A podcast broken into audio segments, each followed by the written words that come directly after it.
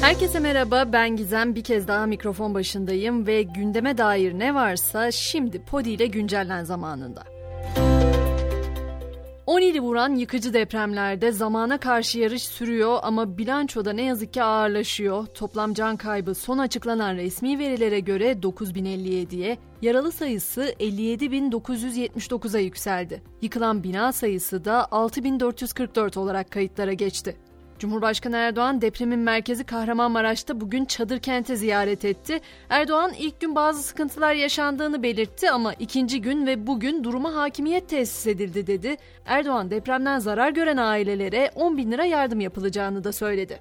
Ulaştırma Bakanı Kara İsmailoğlu ise Adıyaman'daydı ancak valiliğin önünde yardımların yetersizliğine tepki gösteren halk yetkilileri protesto etti. Bu tepki üzerine yetkililer valilik binasını terk etti, araçları ise halk tarafından tekmelendi. Peki Adıyaman neden bu kadar tepkili? O konuya gelelim. Önceki gün Adıyaman valisi Mahmut Çuhadar yeterli yardım gelmediği için tepki gösteren depremzedelere gülerken görüntülenmiş. Halkın tepkisi üzerine de valiliği polis korumasında terk edebilmişti. İçişleri Bakanlığı bunun üzerine afet çalışmalarını koordine etmek üzere Ordu valisini Adıyaman'a görevlendirdi. Yine deprem sonrası eleştirilerin hedefi olan Borsa İstanbul'da 5 gün süreyle kapatıldı. Borsa İstanbul'da bugün yapılan tüm işlemler de iptal edildi. Bu arada depreme dair bilgi alışverişinin yapıldığı Twitter ve TikTok erişim sorunuyla gündemde insanların yerini bildirdiği haber ve yardımlaşma koordinasyonuna ihtiyaç duyulan böyle bir zamanda erişim tamamen kısıtlanmış durumda. Şu an için her iki platforma da sadece VPN ile erişim sağlanabiliyor. Gelelim umut veren iyi haberlere enkaz altındaki kentlerden iyi haberler de gelmeye devam ediyor neyse ki Şanlıurfa'da 1 yaşındaki çocuk enkazdan 53 saat sonra yaralı çıkarıldı. Kahramanmaraş'ta ise 13 yaşındaki Berat depremden 55 saat sonra sağ çıkarıldı. Üstelik muhabbet kuşunu da avcunda tutup yaşatmayı başarmıştı. Diyarbakır'da 56 saat sonra bir kadın, Kahramanmaraş'ta ise 1,5 yaşında bir bebek yaralı olarak çıkarıldı. 60. saatte ise mucizenin adı Kahramanmaraş'ta Aytemiz apartmanının enkazından çıkarılan 31 yaşındaki Doğan Akpınar oldu. En dikkat çeken kişi ise Adıyaman'da enkazdan ağzında sigarayla çıkarılan ve tüm ısrarlara rağmen sigarayı atmayan adam oldu. O kişi hastaneye götürülmeyi de kabul etmedi. Bu arada depremler nedeniyle Hatay'ın İskenderun ilçesinde deniz seviyesi yükselmişti. Hatırlayacaksınız mutlaka. Sahil kesimindeki yollar, meydan ve iş yerleri sular altında kaldı. Bulvardaki binalar ve iş yerleri risk nedeniyle boşaltıldı. Malatya'da da Sultan Suyu Barajı'nda gövde aksında deprem nedeniyle çatlaklar oluşması sonrası baraj suyu kontrollü olarak tahliye ediliyor. Gelelim bölgedeki kurtarma ve yardım çalışmalarına. Bölgede yerli ve yabancı toplam 79.110 arama ve kurtarma personeli görev yapıyor. AFAD 50.818 çadır kurulduğunu duyurdu. Meksika'da ünlü arama kurtarma köpeklerinin bir kısmını enkaz altında kalanların çıkartılmasına yardımcı olmaları için Türkiye'ye gönderiyor. 16 eğitimli köpeğin bulunduğu uçak başkent Meksiko City'den yola çıktı. Sık sık depremlerin yaşandığı Meksika, uzman sivil ve askeri arama kurtarma ekiplerine sahip.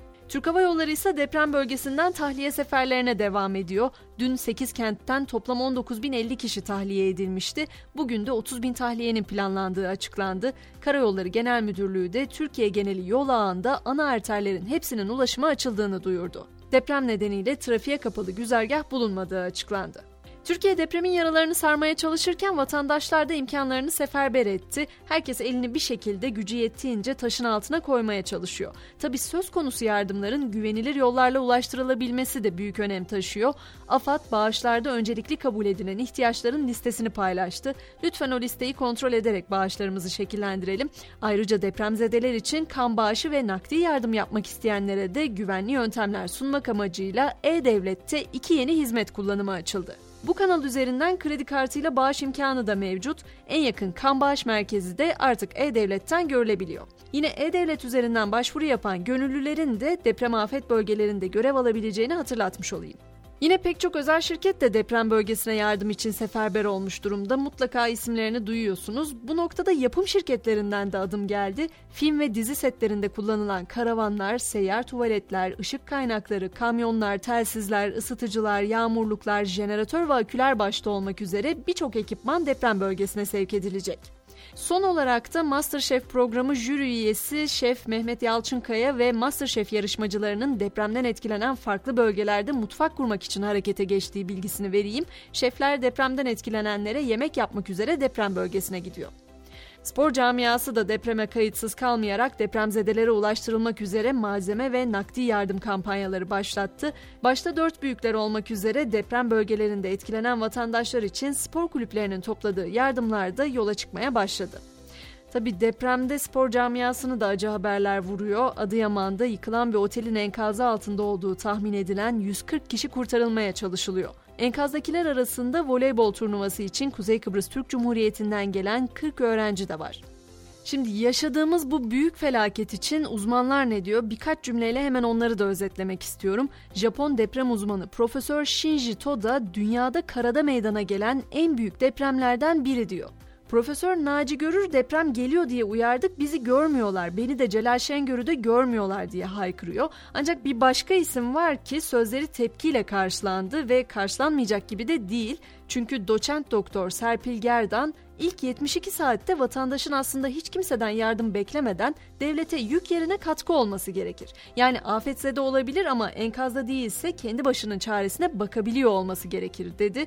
Artık bu sözlerin yorumu da sizindir diyorum ve ben güncelleni biraz empati kurabilen herkesin bugünlerde bu hislerde olduğunu bildiğim için sözü güzel söylemeyi bilenden öğrenelim diyerek Mevlana'nın dünyada biri üşüyorsa sen ısınamazsın cümlesiyle noktalıyorum. Yarın sabah 7'de tekrar görüşünceye dek şimdilik hoşçakalın.